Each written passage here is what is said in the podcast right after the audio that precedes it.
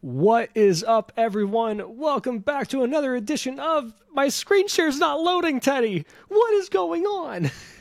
We can't stop snapping, and we're going to be bringing you guys a jam packed episode today. We have patch changes, a brand new meta. This is Loki is absolutely everywhere. He's been battling high. He's actually been seeing some lows recently with just absolutely everyone looking to counter the king. And then we've even got two seasons worth of data mines. And I, I love the revisions coming off the back of our last data mine review. Some of these cards that we had questioned getting abilities, other cards getting completely reworked, which were cards we called out would need changes. So I can't wait Yep. to be able to break it all down. Sometimes we're a little bit smart. You know, we, we understand the context of the game. Oh, we understand things that have to be keeping in motion, the gears be turning. Like when we saw Elsa Bloodstone the first time, we're like, that's just bad Nebula. No way. Yeah. And We look at Elsa that. Now she's now. potentially broken. Love it. Genuinely, genuinely speaking. But we'll get to that when we go over to your side She of the might channel. be my most excited for my most anticipated card. Tough that it's the battle pass, but at the same time, I know a lot of people are going to be able to get her. Very exciting, very exciting. Yes. But first things first, as you can see on the screen here, we are going to be going over the recent patch that probably released, in my opinion, a card that went from bottom five in the game to potentially top five in the game Yes, in Snowguard. And of course, all the other changes that Is come that- with that. is that your own take? Did you hear Lambie say the exact same thing? Did he? I see. Lambie here's the thing. I don't follow. I, I respect Lambie as a person, and I think Yeah. he's the fantastic player. I Yeah, yeah. forget to follow him on Twitter. I no, no. just So don't. he he also has what's seen as one of, if not the most competitive uh, deck building mind. Snow Yes. God it was top five for him. Snow God was tied with Jeff for five for him. He couldn't decide when to gun to his head, but man, I I, th- I would start have there? to be inclined to agree. I, th- Um, the snow the snow guard change is the biggest deal. It's coming right Mhm. before it releases into the cache, which is perfect because otherwise it was looking like an absolute wet fart of a cache. Uh, but now, man, snow guard looks cool. The Eliath cache is looking way better. This was a card that had to get a full rework, I think, to be playable. And boy, they hit it in all the right ways. Yeah, and of course we'll be going over Loki in the recent discourse in regards to uh, our wonderful little trickster friend, and I think we got some interesting takes on it, and uh, maybe not as spicy as you guys might consider. Who knows? I don't know what your opinion is, so we'll fucking get there.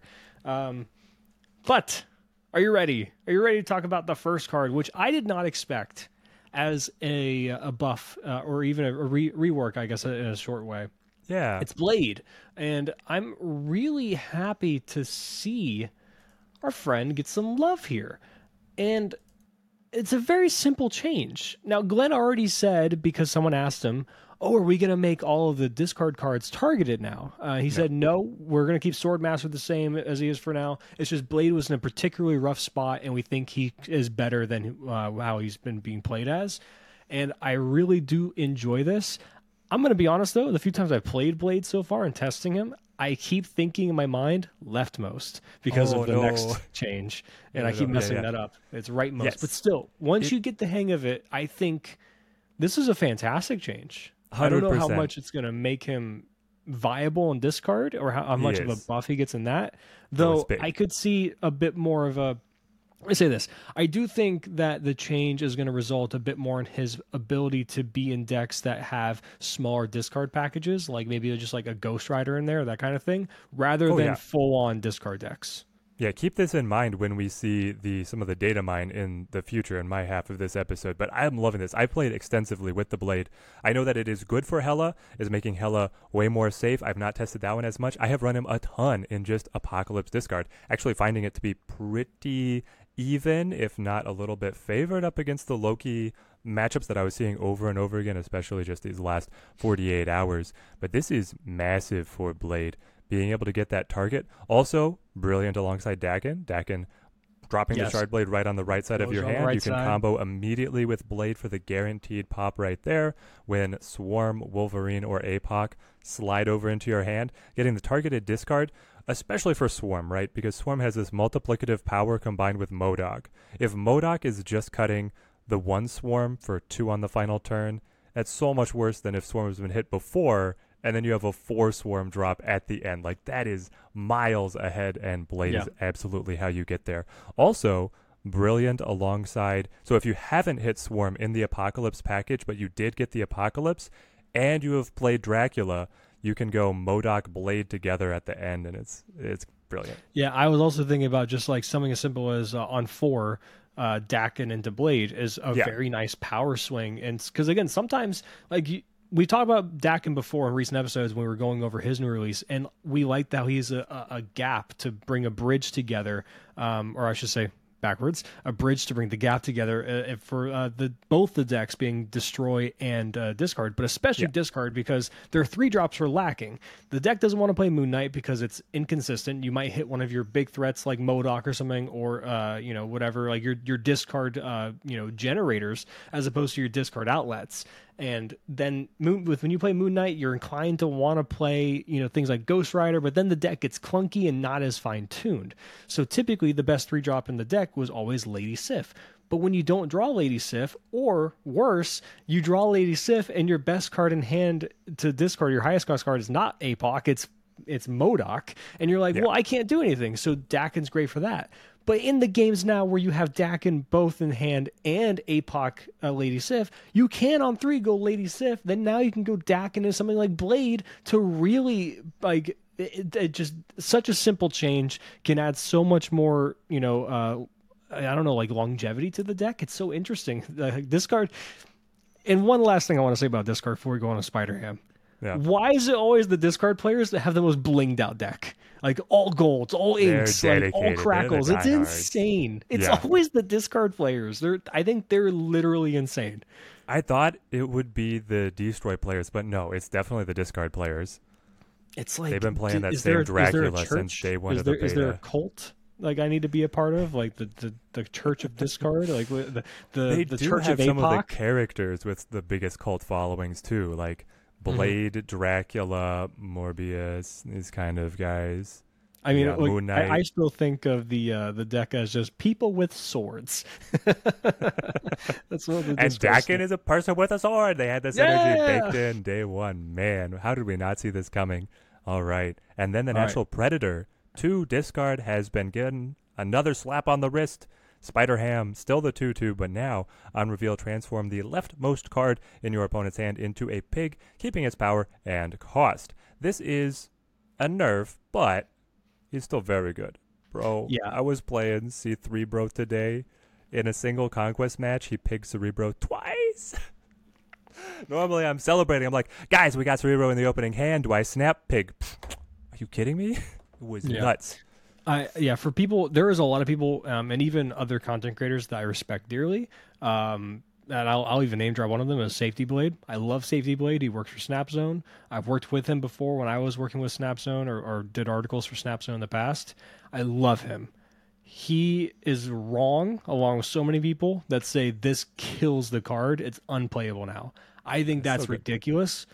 The information is still massive, incredibly massive and the ability to actually be more flexible in what you hit. Yes, more often than not, you will be hitting the highest cost card because the way the game works, of course, as you play your other small things, your highest cost, card will shift further to the left, and there's a good chance that it's going to be over there. But early on, when you play it and you do hit things like Lady Sif to stop their uh, discard to APOC or Cerebro in your case, or I saw uh, Regis play a game where he spider hammed and hit an opponent's rogue on turn five when he's terrified of it going into turn six, and it's just Yeah. like that adds more flexibility. Does it? It doesn't guarantee a specific card to get hit, but neither does Iceman, neither does like Baron Mordo and stuff like that. And this is way better than those cards.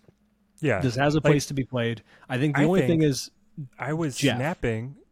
I was snapping more often when Ham would hit something in the middle of their deck, like especially a Shang Chi. If I was Mm, yes. picking that out, then I was super happy and con- like probably more so than when I was hitting these what was otherwise like the most expensive card in the opponent's deck because we've moved away so much from reliance on six cost finishers that all these decks have combo pieces just in the middle slough and so um, I think that Spider Ham is still totally viable. I agree. I sorry, I cut you off. What were you finishing with? Oh, I was saying the only thing I would I worry about with him is because he's a little bit weaker now. I, I will acknowledge that because it's you go, you go from a guarantee hit on something like an APOC in a certain matchup Yeah. to where you can aggressively snap and conquest when you see Spider Ham against like a discard uh, deck to having a little bit more randomness. Well, I worry about the two drop slot in a sense of like sometimes you can only afford to play one or two. Um, and Jeff is going to be the king there more often than not for good reason. Mobius Um, coming out in a couple weeks is going to give Jeff a serious Yep. run for his money, and like the decks that want to run Zabu are still going to be running Zabu. But yeah, I- it's it's not I giving really Jeff any extra competition or diversity in that spot, is it? Yeah, and I, I think that's good.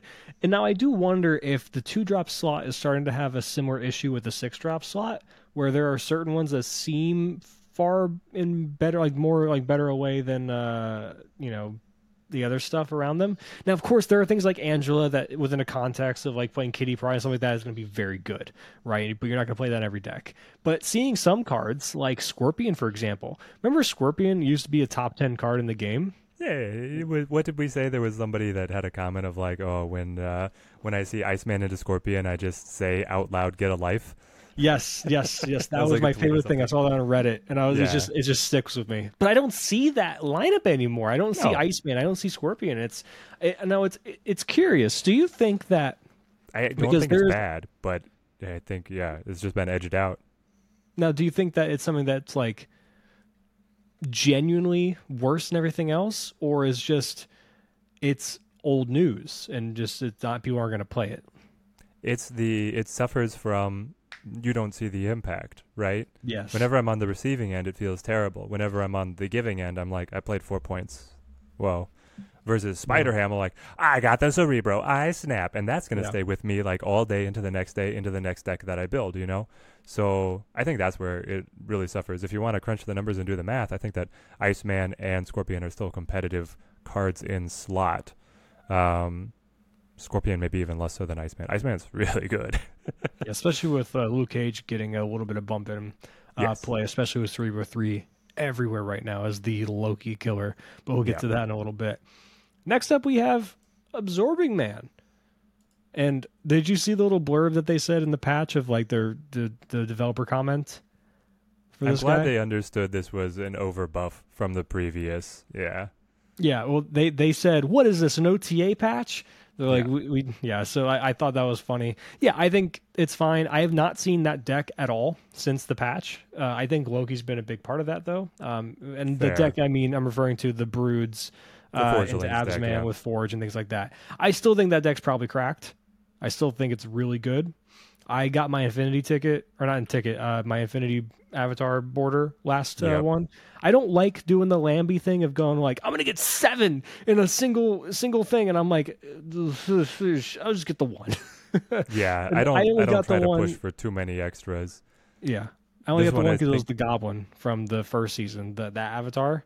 Yes. little, little fuck face boy. I love that Goblin. he is so great because I I always pair him with the "I'm outside your house" title, Uh, and I'm just like, perfect. yes.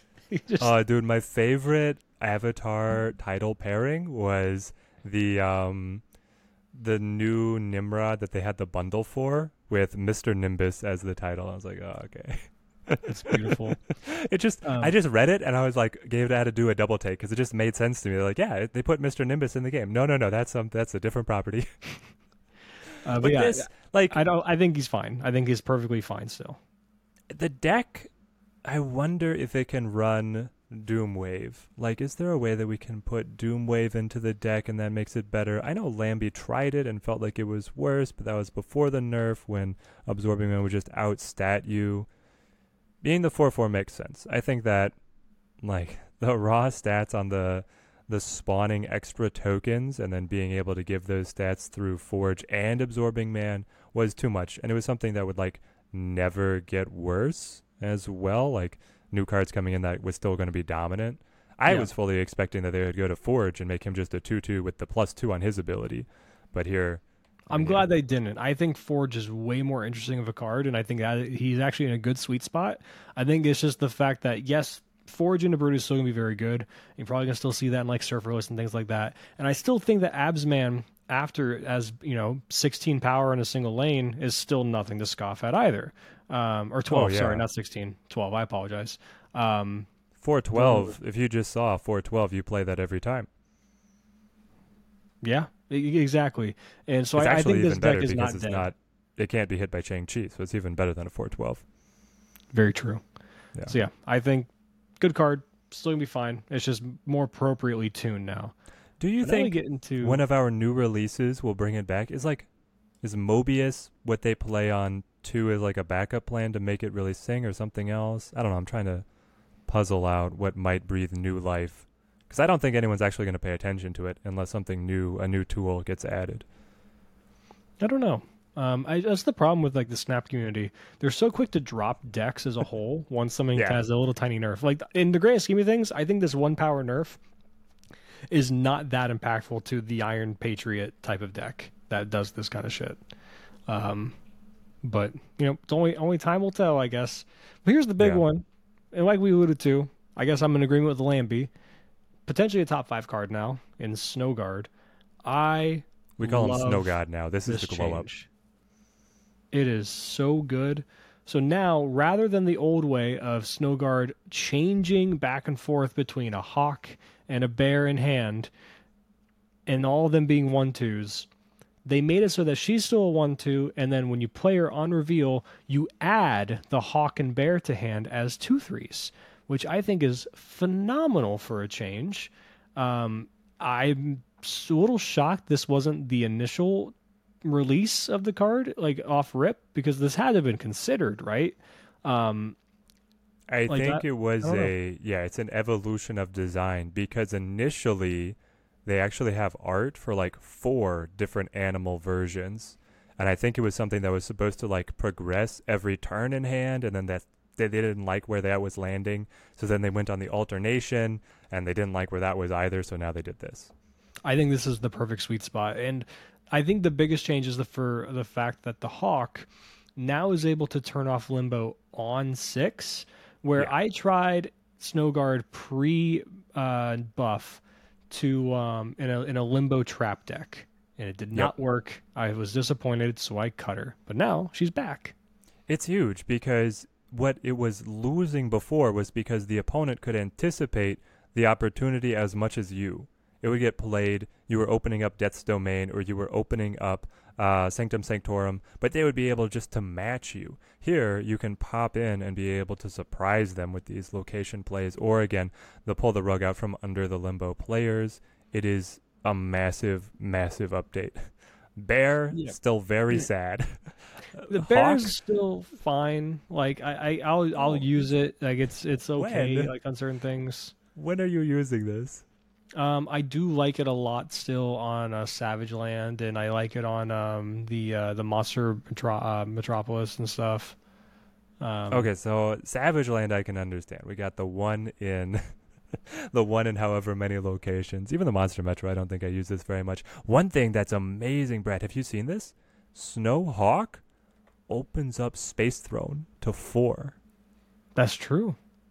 Yeah. Another big one is the duration of canceling on Shuri's lab up against the kitty deck, which kitty is absolutely everywhere. So I've done this a lot where they start I dropping it and then they're losing initiative. So I play a card and hawk and I get the doubling and then I turn it off for them and then it lasts for two turns and then I legion and I take it away forever and they lose it. They lose it. I cannot stand the uh, the Shuriti deck. Um, I Mhm. really dislike it because of the fact that.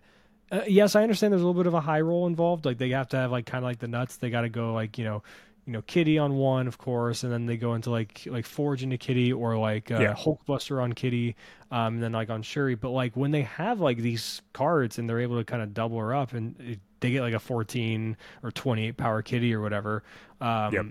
And then they just go Kitty Taskmaster on, on the last turn while I have the heck? priority. I'm just like it's it feels bad. I don't think it needs to be changed. I'm not calling for a nerf. I just think it's the most frustrating deck in the game, and it's I, It for me it's not particularly conventional- close. Conventional control never touches it. You have to have like an invisible woman surprise Killmonger.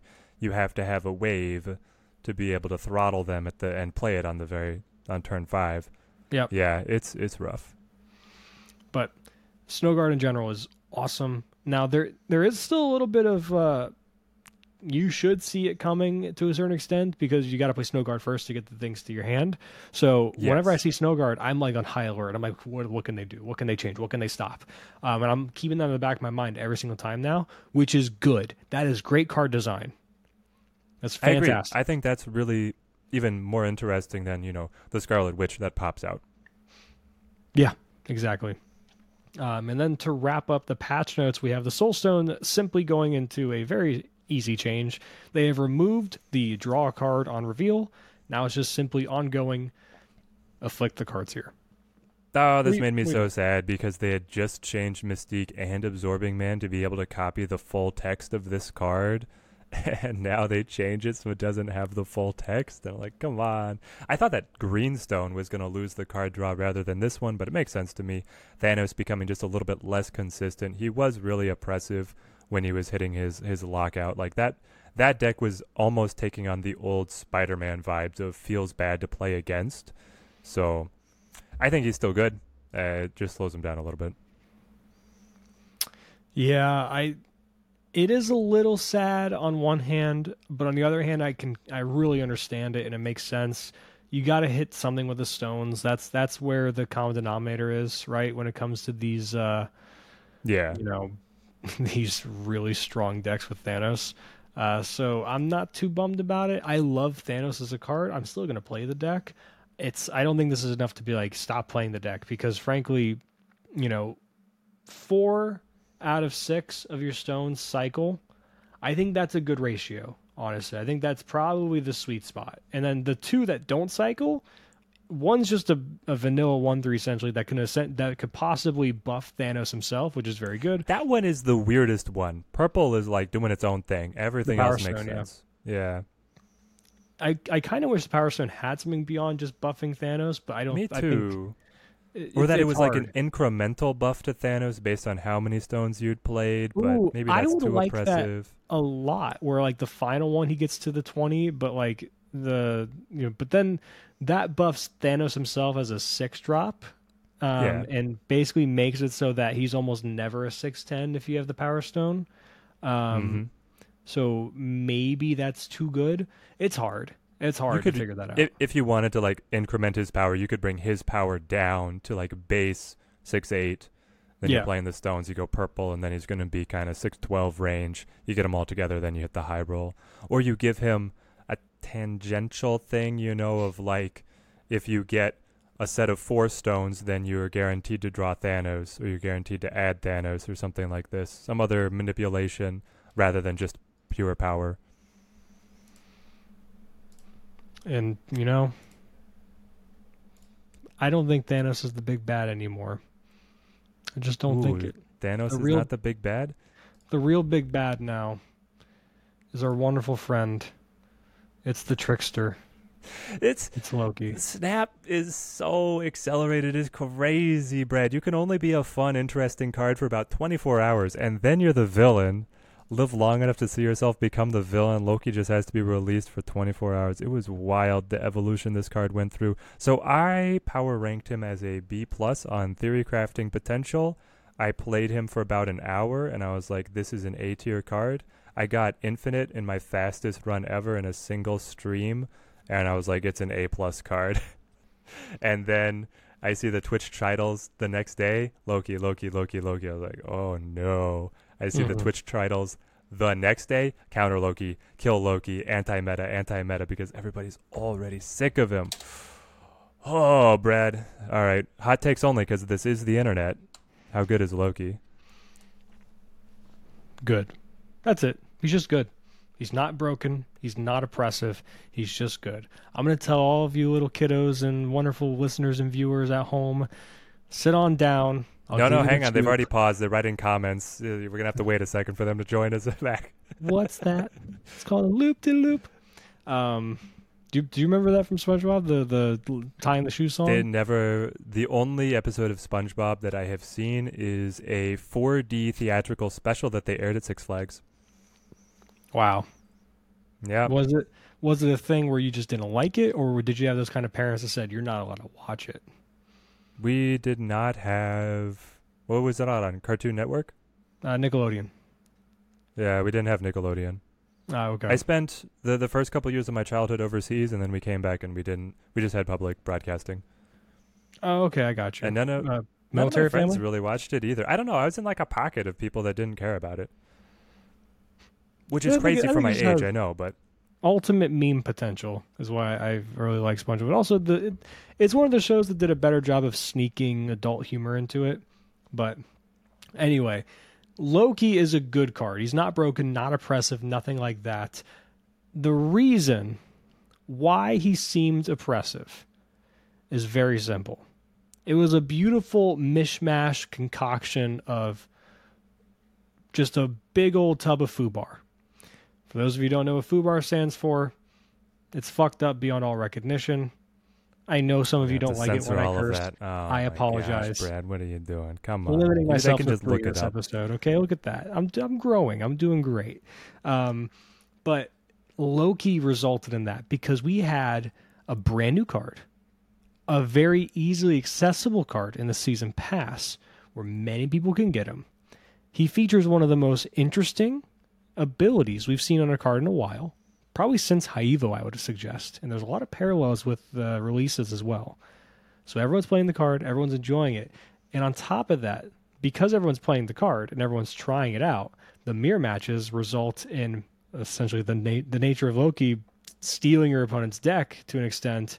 There's a high chance you're going to get another Loki. So that Yeah. creates an internal vacuum of That almost Wow, needs to be like the Kang cannot repeat himself. Loki should not be able to copy a Loki. I don't know. That is the one that gets to like silly levels to me. But it, it it also it released into a meta where the going meta was good card decks, which yes, happen to be even better if Loki is playing them for less. So Yep. he entered a fresh meta that was ripe for the taking, and now I think things are are swinging away from him a little bit. And on top of that, they made the, the featured location Triskelion, which just Why? guaranteed you to have it's a just full like the hand game. negative peak again, man, man, man. Like it was just the perfect concoction, the perfect storm of just wow, this sucks. And once the dust settles and people have identified counter decks, which we have, uh, I'll give you a quick rundown. Um, I would say destroy decks, combo decks such as Do Living Tribunal and say- Hela. Do you say destroy? Because I mean, the Loki taking null or death can be So really Those yes, rough. but you have to really high roll. Everything else, I think you get stuff. You don't get enough steam rolling for the typical destroy stuff. Um, Yeah. I, I think like that you one's often bit, don't want to play. Like they don't Mhm. want to play a Deathlok on anything they've set up early. yeah, you know? exactly. Uh, You don't want to eat your own, uh, you know, uh, your collector and things like that. Now, maybe your Mirage or whatever, like your smaller stuff, like your two two or whatever, that can see that. Maybe a Sentinel, but for the most part, I think destroy unless you really high roll to basically perfectly mirror what your opponent's doing. Like you steal a death, you steal a null. I don't think it's that great. But I'll, I'll That's even better when your cable actually steals it, right? Yes, yes.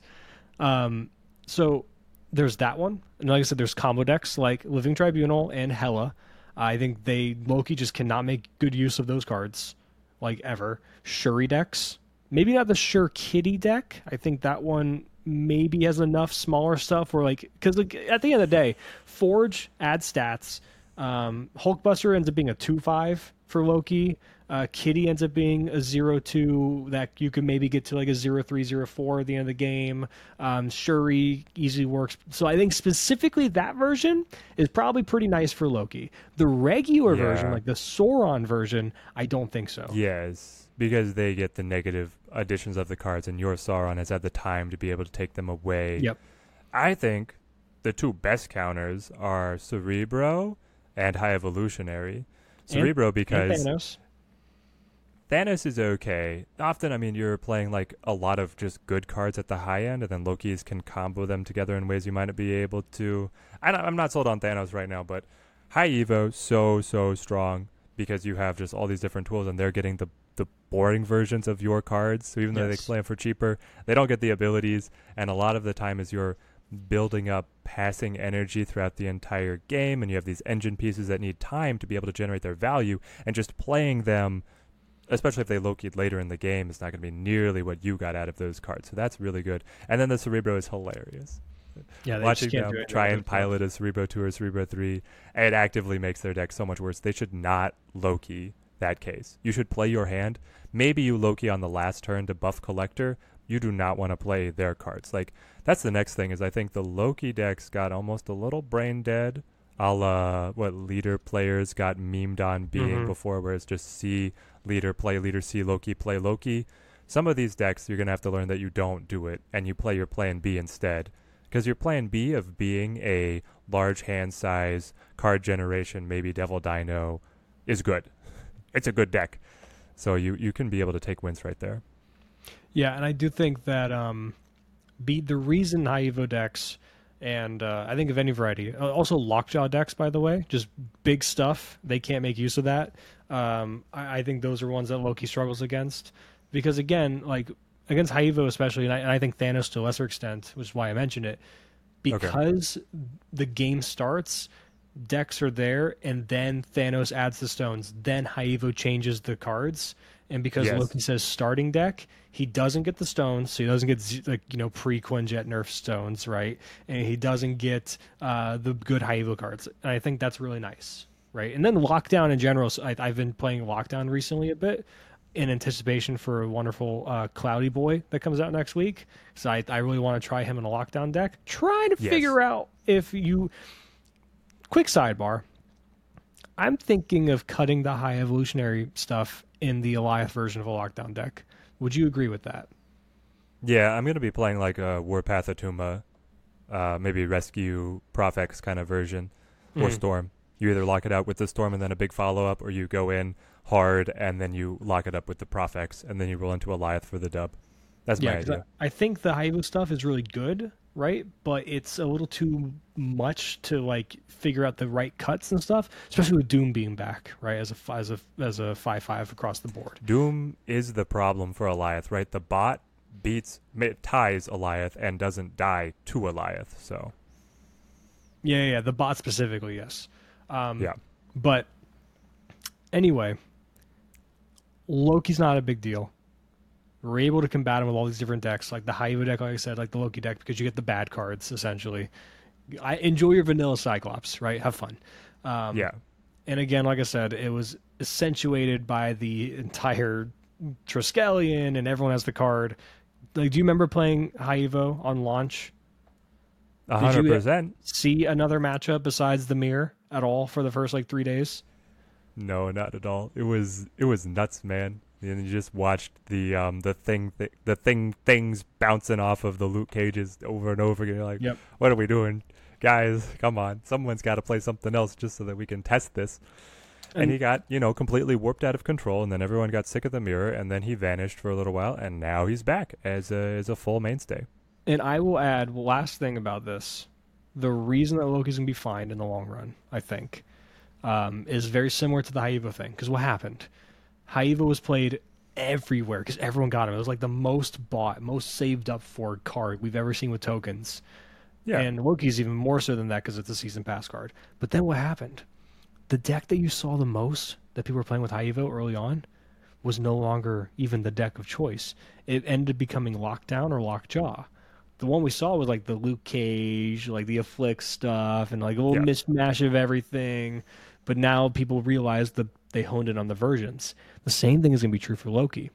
We're close at finding the, the perfect versions there will be set versions of Loki. I do think you can get away potentially with like a Loki collector package in a lot of different decks, and that probably will be fine in in a lot of matchups as like a little Oh, like yeah. small engine.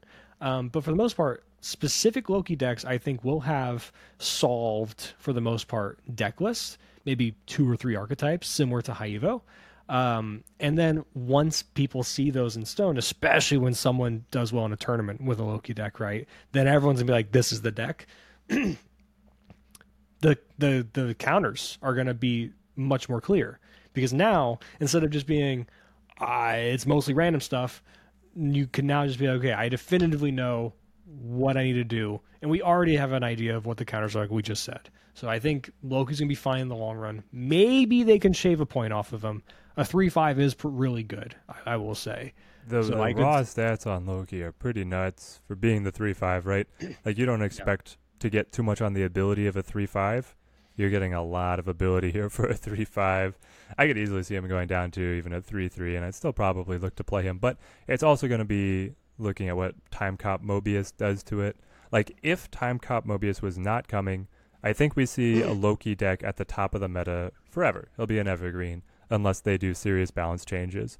With Mobius coming out around the corner, I'm ready to tear up the script and just start over because I have no idea how much counterplay there's really going to be around that card and how much he warps the meta. Yep. All right. Well, let's leave the past behind us, or I guess the present behind us a little bit. Let's focus on the future to greener and brighter pastures. Teddy, where are we going to be going to those brighter pastures when we go over to your channel in a few moments? Oh, the wonderful, wonderful wide world of the data mines. We're back in the mines, buddy, digging up that content. Can't wait to be able to see. We have reveals, so we're not going to be talking the cards releasing this season. We're going to be talking Elsa Bloodstone in the Spooktober Spectacular, and then even deeper into the Marvels season. Uh, both of them are looking really fantastic. Prepare your resources. You will want these cards. All right. So stay tuned. Thank you guys for watching over my side, and we'll see you over on Teddy's channel in just a few moments. Bye bye. Hey, Teddy. Where can people find you for their wonderful needs of just more Teddy, more eh, like just? I will, I will say, went to when I went to SnapCon recently. We I talked about you with plenty of different people there, right? And they all had Oh, positive no. things to say about you. We all had, like had great things to say about you. And the way that I try to explain why I love you so much is you are simultaneously give off the energy of like like um like very chill laid back almost stoner esque but also incredibly energetic and hyper and it's Uh, just nice. the perfect mishmash it's why i love you so much so where can people get more of that energy that i love and being on the show with you Yeah, thanks, man. We can hop over to the Teddy Ninja YouTube channel. That's where I get most of the content up, but I also stream on Twitch at Teddy Ninja 15. Uh, we're working out a new streaming schedule. I've got a job that I just recently started. We're still probably going to be bringing the Monday, Wednesday, Fridays, but at different times than usual. So just stay tuned. I've got schedules going up. Going to be more careful about getting those things set up in advance and come hang out whenever we get the chance to be able to squeeze in our snapping. yep and of course you're on twitter a little bit x whatever you know like you just get gotta We're to try and get better at that as well. tweet more just say I shit got a I got a disciple under the Bradsifer to be able to build the following here. the the the cheat code is just don't think about what you say just say things. And then when people inevitably uh, send you death threats you're like i did something right. Wow look at that. Of course you can find me on twitter at bradsifer as well as on youtube and all that good stuff. You can find me also on another podcast. It's snap on ego over with chris bootman Boutte. and if you like magic and that kind of thing you can find me on pioneer perspective. But yeah we have other news to announce. Next week is the release of the wonderful big purple friend in the sky. It's Alioth. And who better to talk I- Alioth with us Yes. than the founding father? He's back. We had him on a few weeks ago, maybe a month ago. Time is a construct. I don't remember anything at all. But Michael is back. He will be talking Alioth with, with us. How excited are you for A, of course, Michael coming back on the show again, and B, Alioth in general?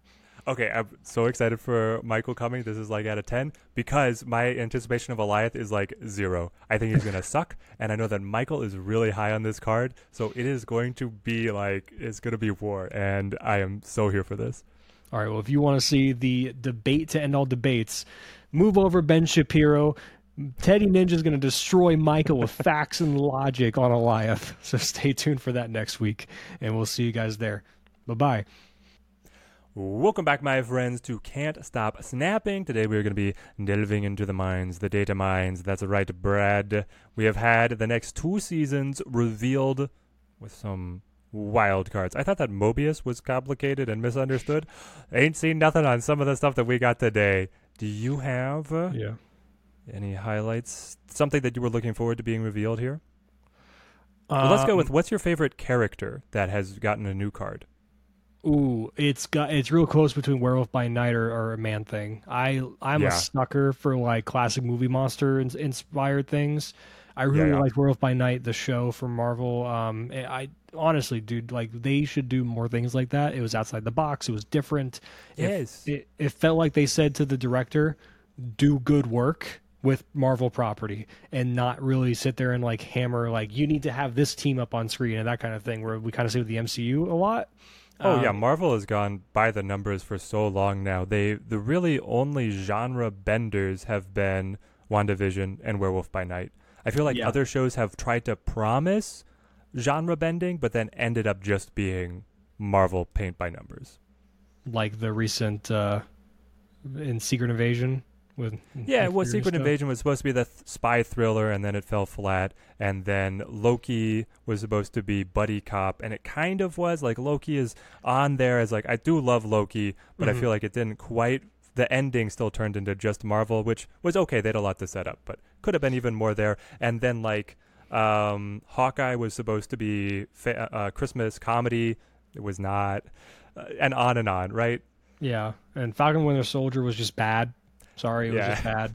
Um, They Now, I will say- Bucky. How could they do this? I- I loved Loki. That's probably I think the best one so far, and I think for good reason. It's it's one of the most popular characters, so you got to make it great. And also, I think Tom Hiddleston carries that role so effectively, where Yeah. even if the writing was kind of on par with like some of these other shows, I think he could still salvage it to make it a good, fun watch. Well, him and Owen Wilson too. Owen Wilson. Owen Wilson's phen- phenomenal. I and, love and them Owen two Wilson together is really good. So Well, I even hope semi-serious.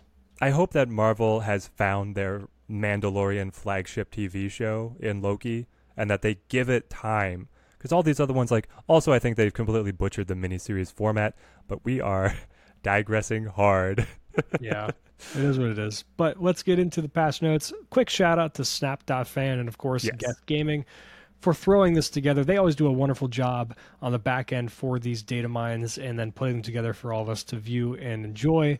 So, and again, shout out for them. And let's go ahead and take a dive. First things first, here is the wonderful. I, I love seeing this first. It's like the, the the most fun little tease. We see the October season next month it's gonna be Elsa Bloodstone as the series uh, season pass card. Almost said series pass. Same same thing. Whatever.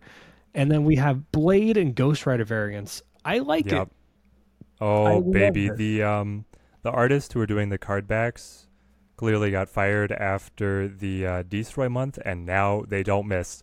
The Loki card back is insane, and look at these. Yeah, and then of Oh course we see a bit more clo- another closer look on these and these avatars. But let's get into the cards. There's a bunch of them. You know what? Let's start with the girl herself. It's Elsa Bloodstone. Before, like we said, she was a bad Nebula, essentially a one-one that kind of grew over time, similar to Nebula fashion. I remember the exact premise of it. I just remember being like bad. she Um, gained only one if you were winning the location. Yes, that's what it was. So So it was I- win more and weak and just embarrassing. And now she's coming out with a bang. I would love to know, like, how long have they been testing this version versus the previous one? Because it's a very different card identity. Yeah. And her ability saying if you play another card to fill a location, give it plus three power. That doesn't seem like it's a once and done thing. It seems like it's a continuous thing. So yeah, it a. So this is not on reveal. This is not ongoing. It is just one of these passive cards. Can't be turned off by anything other than like leech are getting zeroed out, stuff like that. That are really fringe cases. Two two base stat line. So even just like fine base stats. What terrifies me is the Kitty Pryde. Right? Yes. You go Angela, Elsa, Collector, and then you keep dropping Kitty to this location, and she's the fourth card, and then she bounces away. But being the filling card is plus three, and then she bounces back to hand with her extra plus one, and she's buffing Angela at the same time. Brad, help! It's crazy. Yeah, I think this also. I think there's a way to do this. Uh, I'm trying to figure out how efficient it'll be, but um, just maybe Sharity will want this as well, right? Um, that Yeah. rendition. I think it's pretty easy to fill the lane of, with Kitty Pryde in general, and just keep growing Kitty in another avenue like that. uh, as like a little plan B. That's going to be very good. I'm actually worried about it. Uh, otherwise, I think So- it's a really cool card in general. I think that is just is amazing. You get like, could we see Dazzler? Could we see some other unique tools here? So listen, guys, if you're not doing the kitty trick, like the kitty is a is a little gimmicky, right? Where you keep on filling the location buffer super large to get Elsa to activate over and over again. If you just fill all three locations, then you're going to be looking at a 211 stat line, okay? Like that is such premium stats to be incredibly good. We do have Yeah. to key off of the semantics here of if you play another card, not something getting added or moved. So, Yeah, so like Silky movement, I don't think super or helps or Doctor Doom. Yeah. Doctor Doom filling in the location, I don't think the Doombots will get the power, but the Doctor Doom himself should. But then you have Mysterio. Sarah Miracle filling the board with a Mysterio final play, all of the illusions will be able to grab these buffs. Yeah, that's very strong. Mm-hmm. It's it's a little nutty, Brad. You know what also loves this? That Forgelings deck. They just put so many tokens to the board that filling the entire thing is not too hard for them. And maybe Elsa is the extra juice now that Absorbing Man has lost a little bit on his fastball to make them punch back up just to win on raw stats. Yeah. Um, yeah, I think that's actually a really good idea. I'm a big fan of that. Also, because the Mysterio is synergistic with Patriot. Ah! Ah, we did it! We cracked the code! Yay, Teddy! But So yeah, this- this this card was Spoilers. Really this is my top anticipated card of the month. Um, very excited. Uh, mine is definitely going to be uh, Nico, but we'll talk about her in a few moments. Next, we got Black Knight. This one I I like a lot more than its previous version. Same thing with Elsa. Yes. The old one was a one-two. It just says when it dies, draw a card, and I'm like, Yes. okay, whatever. Um, We said this had to be changed the last time we reviewed this data mine, and it's actually fascinating to watch his evolution because he had this old ability that was revealed again when destroyed, draw a card or discarded, draw a card. When discarded, draw a card. He always had the discard synergy. Yeah. And then there was a version of the Ebony Blade. The Ebony Blade didn't have stats in this version, but it said if it was played to Black Knight's location, you would destroy the enemy's strongest card. So they've been tooling around with different ideas here over and over, and they finally landed on Black Knight with the text. He has the 1 2 stat line. His text is, and again, a passive, no on reveal, no ongoing. After you discard a card, add the Ebony Blade to your hand with that card's power once per game. And then the Ebony Blade has a base cost of 4, and again, the stat line of the first card you discarded after having played Black Knight. Oh, man. so I'm going to give a spoiler Yep. for my yep. for my opinion on this card first. I think it's quite easily the weakest of the month, and overall Wow. a very weak card in general. No I think- way. The opportunity cost for a four uh, a four uh, cost something powered card it's a it's not quite good enough. It doesn't synergize well with an existing shell of discard. There's too many small things to hit like swarm and stuff like that or like Daken's blade. Um, yes you can hit apoc and then you get um, maybe a 412 would be your ceiling right? Oh, that's that'd be- super interesting. I didn't realize that. You could get the power of the APOC yeah we'll versus like you know works. Ghost Rider. With the, the natural thing that I'm thinking of, right, is that you go Black Knight into Lady Sif, cut Infinite, play Ebony Blade, and then play Ghost Rider to bring it back, and you have two 420s. Well, you have a four, a 420 in the Ebony Blade, and then you have a 423 in the Ghost Rider. That's like Mhm. crazy high roll. Um, fascinating. But you could play it in APOC to be able to grab that APOC. Maybe play Black Knight later in the game if you can fit Yeah. him in and then get that target. Huh. It's a little awkward because like I don't think it's a great turn one play because then you're forcing yourself to not have a great turn two play as far as the discard outlet goes. No, you That's why do I don't that- think it's great. you do that if you have Lady shell. Sif, right? Yeah, and like I, I think it's just because you want to play it early because you want to be able to curve out and get into Ebony Blade, and the the, the best thing is to go into Lady Sif, right? Of course. Um, and I do think the Ghost Yeah. Rider thing is nice, and I but I do think it goes into a deck that's a bit more. Mm, I think it just ends up being a worse version of a regular discard deck that is like fine tuned at this point. I don't see where Ebony, uh, not Ebony, I'm sorry, Black Knight fits in uh, with the current version of it, and like maybe slight adjustments. There might be a different version that can better Yeah, yeah. support it. It's But I do think ultimately it's just going to be worse than traditional discard You know, It's not going to be the traditional discard. It's going to be going back to the classics, Brad. You remember Release of Zabu? And you remember what distilled out of Release Zabu was this good cards discard with Dracula, Ghost Rider, Jubilee. Now with the Ooh. Black Knight Ebony Blade, I think it comes back. I have a I have an idea. I just thought of Yeah, yeah. this. Let's bring back the Dracula Zoo deck Yeah.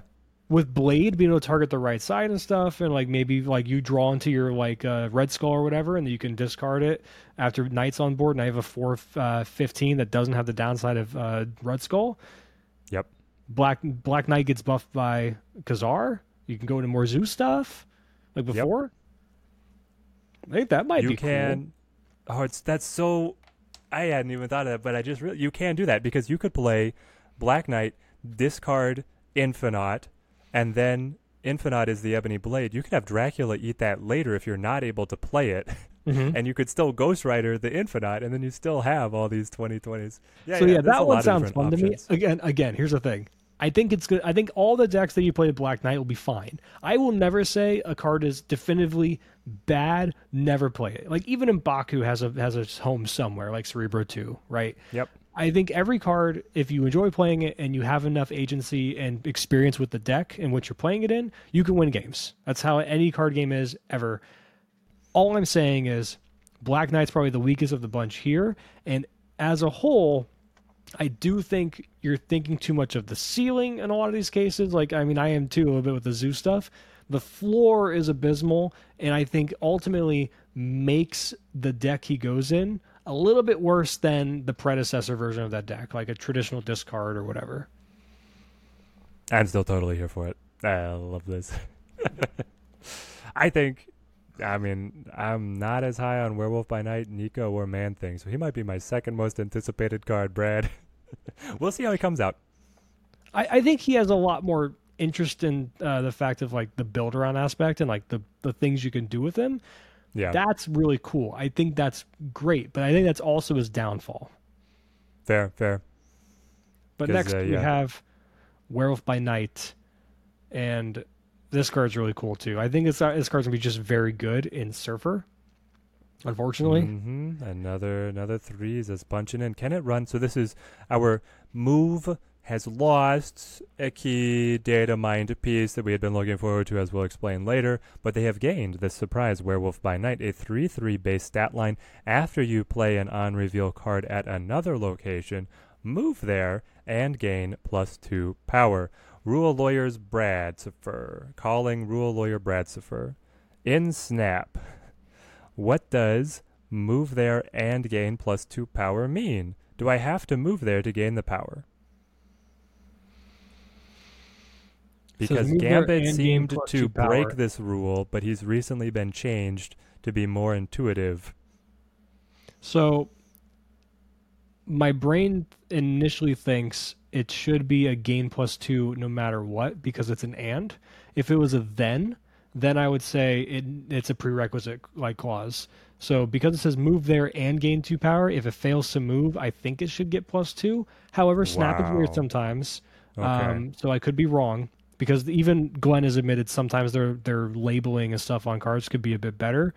yep. In my mind, it should say if it doesn't work that way, it should be changed to move there, then gain two power because that Ah, is a This is like the Spider-Man 2099 semantic battle. Then, man, if he gains two every time you play an on-reveal card, regardless of if he can move there, then my evaluation of this card is way different. I think he's really good then. As it, if he has to move, I just feel like you don't have enough board space to really realize the move deck dream, and uh, it's going to be hard to incorporate. I think he just can be as simple enough to go in uh, just Surfer and, and general. There's a lot of unreveal stuff in Surfer already. That's pretty much the entire deck. He's a 3 3. And if he can just get up to a 3 7, just get two unreveals down uh, after him, Okay, yeah. So he's already So- above curve. Yeah, yeah, yeah. Silky Move. I'm just loving the Kraven Spider Man Werewolf interplay, right? Spider Man plays, he's on reveal, Werewolf jumps, Spider Man leaves. It keeps everything kind of nice and balanced. But You that deck doesn't run any other on reveals. Yeah. Um Yeah, that's it's mostly a stats deck. There could be a slight rendition, but then this this okay, now we're running into another problem with this card that I I had with Black Knight. If you take Silky Smooth as a, as a base and like that's a great core to maybe try it in, but then you Yeah. alter it to have a bit more on reveals to better synergize with this card, are you just making a worse Silky Smooth deck at that point? Probably because it's all early tempo and you have to set up Werewolf then before you're playing Spider Man. But now you kind of just play Spider Man on three as long as you have Kraven. Mhm. I don't know. And you want Angela set up so you're playing Spider Man to Angela to move to Kraven. And like that's almost the heart of the engine. Well, it's that and Silk, right? Yeah. So it's a tough one. I, But- I do think it might be simple enough to go into a, a normal move deck. There's Yeah. enough on reveals there, or just like I said, a surfer deck. How many one cost on reveals do we have? Because he doesn't have a once per turn anything. You could have him jumping around a ton of times Yeah. just at the end of the game if you wanted to be able to card vomit with like ghosts. I, mean, I guess there's actually a lot of on reveal one costs. Like like why not just prep up werewolf and then drop three one costs? well, we got Blade, of course. yep. Um, we have uh, what are other one? Uh, Elektra. I mean, there you go. Like, okay, so we said Blade Daken is good. How about Werewolf on three, Blade Daken on four? yeah, They're both Werewolf on reveal. Werewolf that's jumped cool. twice. Werewolf is now a three seven, and you're on turn four. Wait, how has he jumped twice? Werewolf will jump for Daken, creating the shard is on reveal, and Blade cutting the shard is on reveal. Oh yeah, that's a cool little package. So that right there is punched up. You set up Kraven on two. Are we cooking, Brad? Are we cooking? We're cooking something. I, it's it's an interesting line. It's just now you have to figure out whatever the rest of the deck is. Do you lean more into the discard stuff to give a good option for Daken? Maybe you go into destroy. Venom being able to eat this after he's jumped a couple times is cool. Those are more on reveal triggers, by the way. Yeah. We're cooking, Brad. Huh, I think we are we're cooking something. I, I'm All this this this season has so many just build around potential. Yep. Uh, I cook. am very excited. Also, come on, it's it's this is what is my name again? What is my name in, in, in Snap and like all on, online and shit? Do you just go by Lucifer, or do you stay with the Bradzifer monocle? Bradzifer. But like Yeah, yeah. the whole joke was like I'm a, a Satanist or whatever, according to my friends, goes into metal. I love this shit. I vibe so hard with the Halloween horror movie monsters and stuff. I am massively into this. I mean, I, I'm I got Junji Ito on. Come on, I, I love this stuff. This is great. Um, so Yeah. I'm super excited. But I think I'm most excited for the next uh, the next card here. being Oh, she Nico melts my brain. I hope she releases with a full freaking FAQ because we need it. We got So- brand new terminology, my friends. Nico Yeah, so- There's a couple One, things two. that make her weird to me, but I'll, we'll get to that in a second. So go ahead and read her. one two with a base on reveal after you play your next card cast a spell the spell changes each turn thankfully the data mind has seven spells for us to look at brad Yeah, let's take it. Let's take a look at the first six, I suppose, and I'll get to the last one there in a second. So the first one is they're all still one two, still her. Um, they might look different. we don't know yet. this is what like- is bizarre to me uh, do we want to ask our questions now or just read the spell effects Let's ask because like the the basically they're all like tempo based stuff. yes they are also so yeah i've seen two different depictions of the data mine one here on snap.fan where we have just nico Minoru. she has the same base art same base stats but then new on reveal abilities every single time here. And then i've seen the snap zone one with actually like nico spell one and they're always in this order. Does she play the same spell on every single turn? Like on turn two is it always going to be this turn two spell or is it randomized Yeah, does I don't. what does casting a spell mean? Does it Yeah, she create know. this card in hand? Does she create this card on board? Does she change her text to the effect of this card? I feel like almost any three of those could be the reading of cast a spell. I'm Do I know what it's going to be? Can I tap on her like Howard and then see what the spell is going to be, or is it just hit it? My thinking is this. I think of her initially. My first impression was she is Iron Fist with one of these random effects. Iron Fist with one of these random effects. Okay, I I agree. I'm actually I've been explaining it a little differently. I think I've come around to your reading here where basically here's what I envision. You play Nico, right? Her text after you play the next card cast a spell. You play the next card, then she animates, right? She wields the staff of one, and then her text changes into a randomly selected one of these, and then you're going to know what it is, and that's going to trigger on the next card you play. Yes, which is gonna make her, I think, ultimately not the greatest card in the world because of the fact that you'd have no agency of what you choose. Yes. If there's any possible way to have agency in what you choose, this is very good and maybe the Heck, best card in the yes. game. Then, She has spoilers, Shuri's ability as a one cost, yeah. One in seven times. So let's go through these. First one is after you play your next card, it becomes a demon. So just a, a one six, I One six. right? That So then- times could be bad, times could be good. Yep. Uh, so I, I think this is where I I do stand by the fact that she is a definitively, probably even if it's randomized, like I'm thinking, maybe the best one drop in the game to be played on one. Chaos in a bottle, baby. Yeah. Uh, so then next one is after you play your next card, destroy it and draw two cards. Pot of greed, baby. Let's go. Give me a pot of greed. Um, and of course, that could be really bad. You probably want to build a deck that has some destroy synergies or things you're not worried about dying on two. Um, like It's- if you like play a Bucky, a Bucky Yeah, that so just blows up and draws two. That's crazy. We've seen two abilities here where you want to play weak cards in conjunction with Nico, but we're going to see other abilities where you want to actually play powerful cards too. Yep. So next one is after you play your next card, move it to one location to the right, so opposite of Iron Fist there. Love it. Next one is uh, give it plus two power, so just a straight Love up it. little buff, Old Forge. Um, replace that card's location. That's cool. So you could play it and then hopefully get it to a Death's Domain or a Sanctum Sanctorum without worrying about it, you know, dying or not getting there in the first place.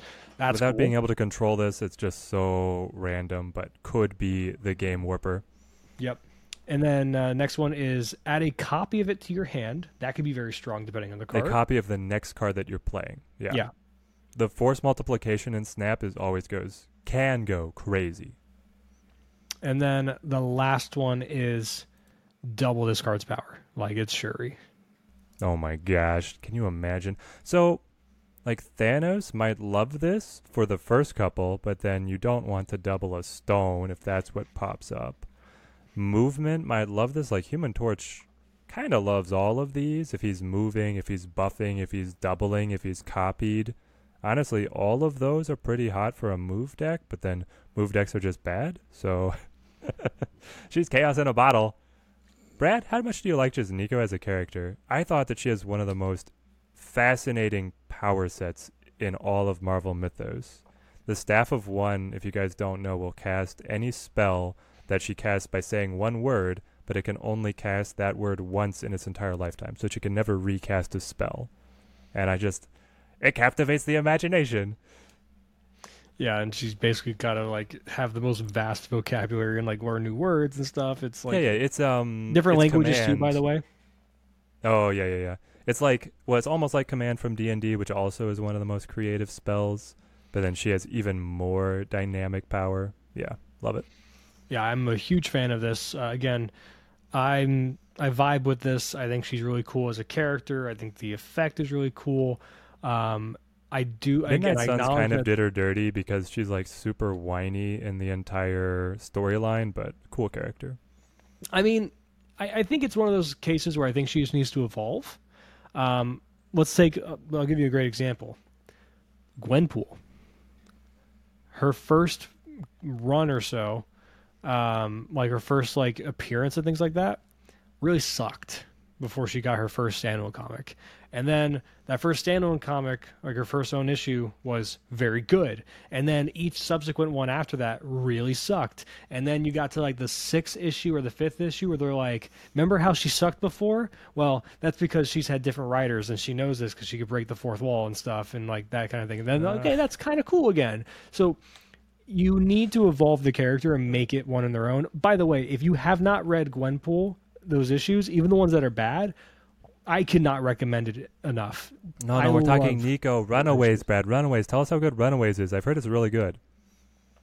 Uh, like the comics or the uh, yeah, the, comic show. run. I The show's that- bad. Oh, but I thought the comic runs have been pretty well received. Yeah, yeah. The, the comic run's great, the, but the adaptation of it's not great. Okay. um, Stay but, true to um, the source material. yeah, I think I'm pretty sure the, the the show is like a like a CW type of thing. Not CW exactly because that's always Woof. DC stuff, but like I don't remember where it was. All um, right. But yeah, these are all cool characters. I think she needs to a better evolve and things like that. But maybe she'll evolve into a freakish creature like Man Thing. Take us to the swamp, Brad. Can we get a Shrek variant of man thing? Hey, I just unlocked All Stars uh, or Smash Mouth All Star uh, on Rocket League as a song. So every time I score, I'm, I'm a rock star, baby.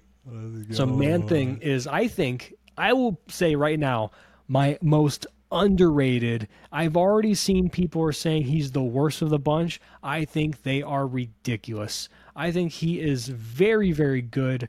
Not S tier quality, but just probably solid upper echelon of B tier, maybe lower echelon of A tier. He's a four Yeah, five ongoing. One, two, and three cost cards here have minus two power.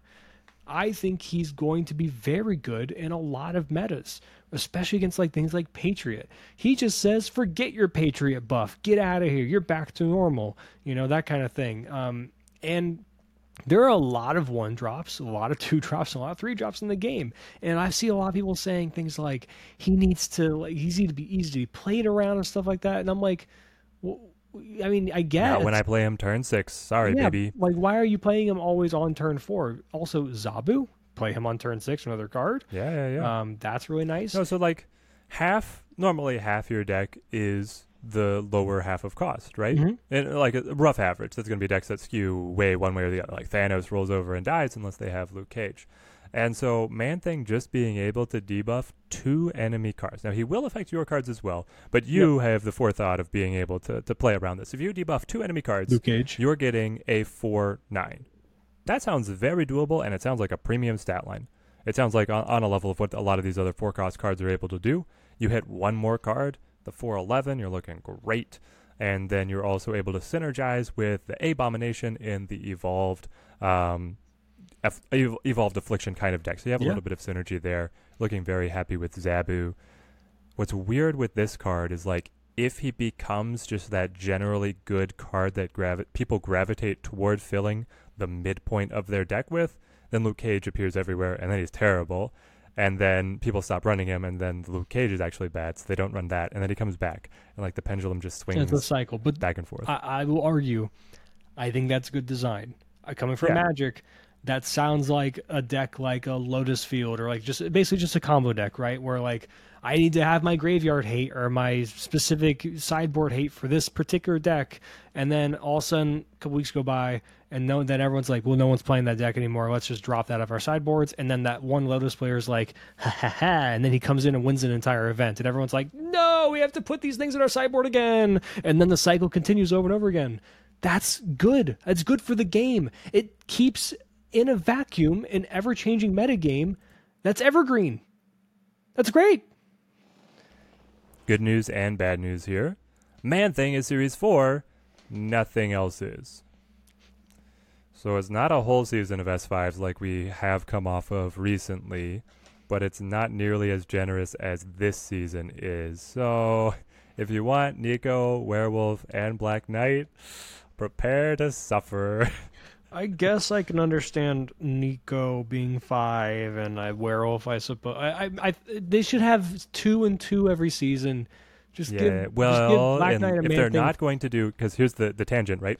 Is we've seen the data mines of the caches, and Null has yet another freaking Spotlight Cache variant, which means he is still going to be Series Four at the time that that Spotlight Cache releases. This is months from now. And he, being one of the the oldest card in Series 4, is expected to be the first card to drop if we ever get a new series drop. And so with Null getting yet another repeat appearance, we're looking at a long time till another series drop, if ever. and that's where the continual Series Five releases really burns me out. Yeah. So uh, we'll get to the the caches in a second. Real quick, let's look at these locations and card backs and stuff for funsies. We have two new locations, as always. Um, the Abbey is first to put exactly two cards here. Draws a card. Cool. You know, I like it. Interesting. Interesting. Yeah, I like it. Now, first, hotel. that's still a. Th- so if there's a tie, both players put them down on the same turn. You both will get the extra card draw. Anything giving you that extra card draw, I think, is just generally fun. Some mm-hmm. decks use it, abuse it more than others, but overall, I'm pretty happy with this. Also, I like that it's not like the typical fill this location and then get it, like most of them are. Mm-hmm. I like that it's a mid early tempo. Yeah, yeah, so for those of you players that like to play uh, Nebula into the unknown third location every game on turn one, and this appears, you're going to be really happy. Um, so then we have Hotel Inferno. After you play a card here this turn, destroy the top card of your opponent's deck. So it's a build your own Yondu. After you play a card here this turn, destroy the top card of your opponent's deck. Ah, why does destroy get all the location love, Brad? Why? It's the easiest to to probably program and design but yet another one? I mean, okay, come whatever. on. It's fine. It's like actually a crutch for the deck. The deck, if they get a good lo- like a single good location, high rolls the opponent to oblivion, and then if they don't get it, then it's like a fair fight. It's like, man, it just it makes me feel bad because eh, I've said this is like a weakness. The biggest weakness that I see in the game is that the pivotal game-winning play is often not the last one and you don't necessarily know that the pivotal play happened when it happens. Because, like in Conquest, towards the end of a run, both of you are low health. This comes up, and you're playing a destroy opponent, and they just win, right? That feels terrible. But what it means is that, based on how, like, you know, locations just even out in general, the true pivot of the game was when you needed to push harder in a mid game match, or they fought through on neutral locations when really, you know, like that was that was it and you missed it and now at the end it's like super anticlimactic and they just get this yeah i know i get that just i mean uh, you, you, there's also an, a decent amount of locations that just say you suck destroy like anything that's like uh, nowhere um, wakanda like there's a good amount of stuff that like just says no um, you may not i guess anything. yeah even space it, throne hurts them a lot right yeah and uh, so we'll, we'll see if uh, if this proves to be another uh, complaint on Reddit about Destroy having all the good locations. But we got new card backs. We got uh, your blade, your infinite blade with the gold version of it, and Ghost Rider. Um, I'm not a huge fan of some of the infinite ones lately. I think the um, the Loki one was really cool so... for this season, but like the Daken one, for example, where it's just like it's a gold blade or a gold claw. So the, the X one, that one was like, what are they doing? The the the X one from like seasons ago, like the Nimrod season. Yep, that one sucked. Yeah, everyone loved that one. I was like, do you know why everyone loved that one? Because it reminded them why? of like the old TV show. I didn't watch it, just like the, I didn't uh, watch SpongeBob to remind everybody. well, uh, the Ghost Rider was really cool. I would have liked to see. Like, I, I, I understand this is probably the easiest way to go about it. Just like have a card back and then an infinite version of it. Um, yeah. But I want more stuff like the Echo one, where you have like little effects off of the card back. Give me more of yeah, that. Yeah, because they do 3D elements of these card backs, and you can really only see them if you get in nice and close. Some of them are better done than others, and um, some of them don't get enough appreciation. Well, it's really only it's really only readable in game when you flip the card. Like you Which click on silly. the card and like, flip it. it yeah, you have I to like forget investigate all to the time. it. Yeah, exactly. Like they could probably do a better job about selling the amount of value that they put in these art assets, but that's another that's another conversation. I love the fantasy theming. The, I'm going to be a sucker for these. The guy who's doing these or the studio, it's like ADIA all caps. Uh, they don't miss aces all the way through. They do the fantasy art, they do the mm. pantheon art, and I love both lines. Can we please just get them to do a version of every card? yes. I'm yeah, these are great it. variants. Happy to see them. Now let's look real quick before we wrap up. Let's look at these caches. So October second, on during the uh, the the first week of it, where you get the season pass card. So you have no new card here. It's Thanos, X23, and Echo. I think this is a great week for people that don't have these cards. Um, Echo's probably the yeah, it's a banger here, week. But X23 is fantastic. Thanos is fantastic. uh, bringing back. Oh, they're bringing back the same Thanos variant and not a new one, unless maybe this might be filler that they don't have it yet. it and must be filler. They said they weren't going to repeat. Okay, so I do like the other variants quite a bit. I love X twenty three and the classic Wolverine uh, inspired uh, costume. Yeah. So I may want to get that. I real quick, I'm not the biggest fan of the symbiote X23 where she looks like Alien from Prometheus. I'm the biggest fan. She looks like Alien from Prometheus. Brad is awesome. it's it's fine. It's just like I think that one's a bit more overhyped than others. It's, it's whatever. what? It's so good. Meanwhile, I think the Loki symbiote one is cracked. One of the best I've ever seen. Yeah, The he's, details he's fantastic. wearing the mask, and then he's got the mouth out of the. Did you Yeah. play Keyforge or ever look at Keyforge? hmm They had the house disc where they had like horns coming out of the eyes. Was like the the whole motif. It was so metal. And That's then what the the, the great, Loki's giving me vibes of. So cool week, good stuff. But then we get to the first week, and the first card we get is Man Thing. Woof. and you can also get Silver Samurai and Lady Deathstrike. I This think one this is is gonna also a swing- decent week. It's Silver gonna swing Samurai's so good. wildly on how much you like Man Thing or Silver Samurai because some people are big believers, some people are haters, and I think for both of these cards, Yes. so it's gonna be tough. Uh, so then we got the next, also these variants. Oh, the Cthulhu inspired That one is a Man banger. Thing is a banger. Also, that Lady Deathstrike is cracked. And of Yeah. course, the Rian Gonzales uh, Silver Samurai is adorable, cute. I need a deck full of these cards. I love these very. They did they did Lady Deathstrike dirty in um, X X two.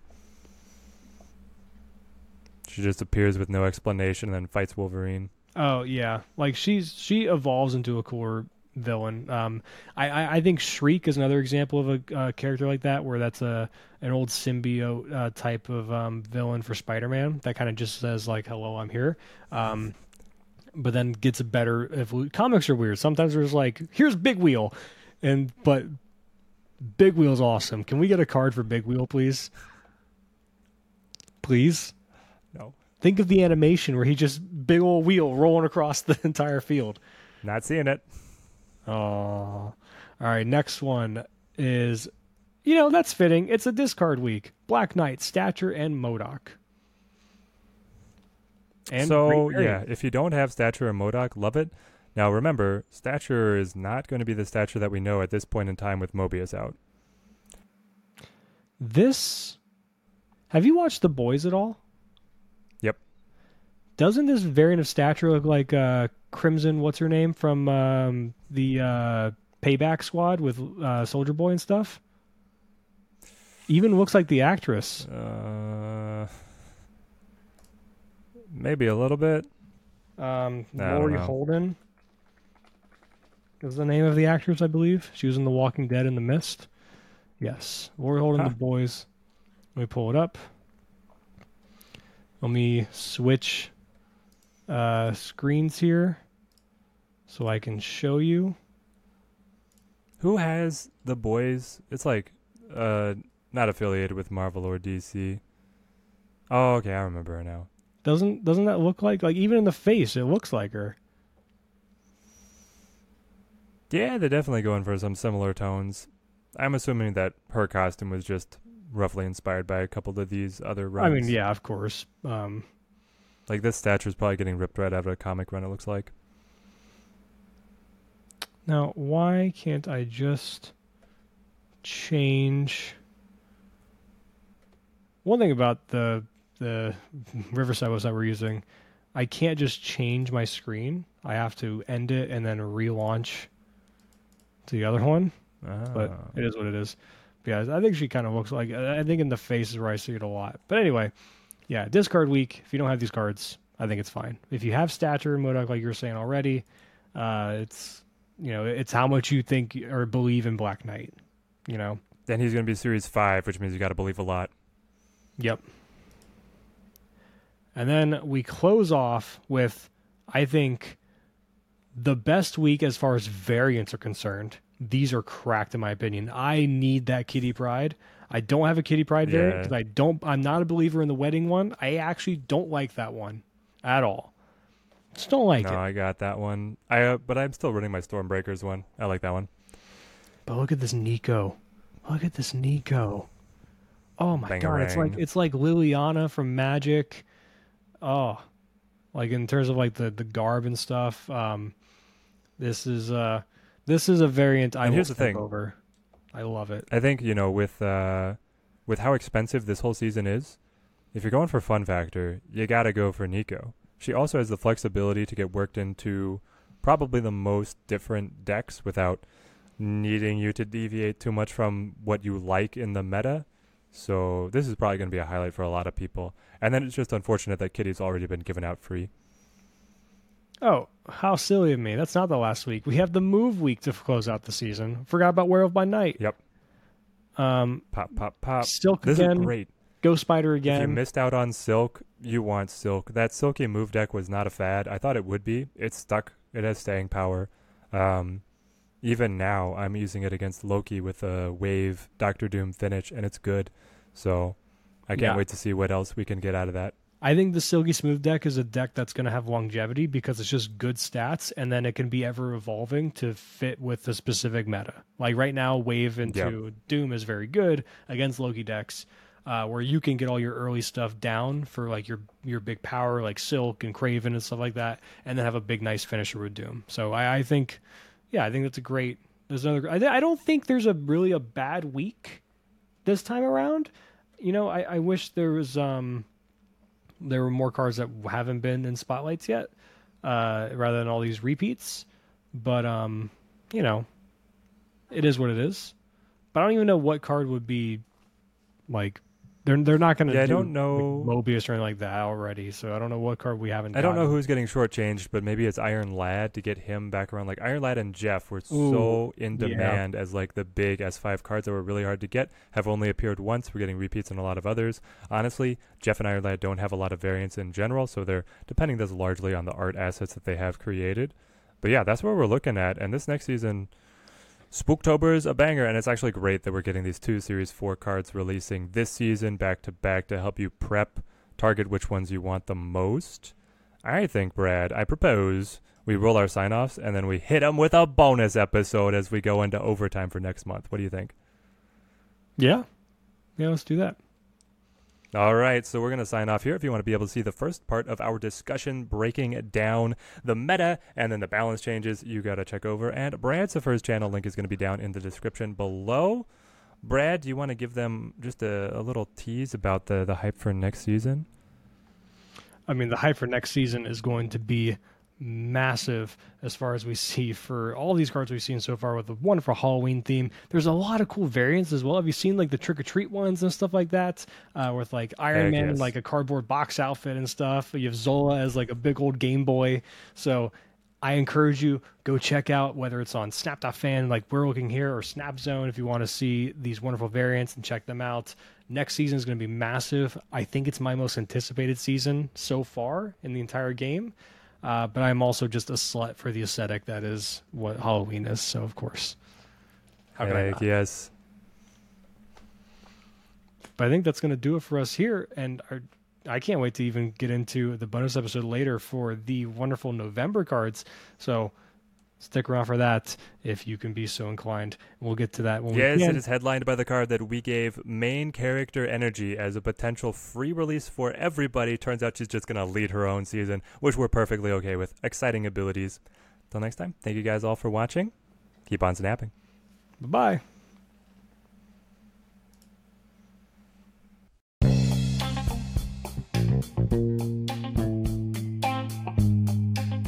Can't Stop Snapping is a podcast hosted and produced by Brad Saffer and Teddy Ninja, originally created by Michael Thurman.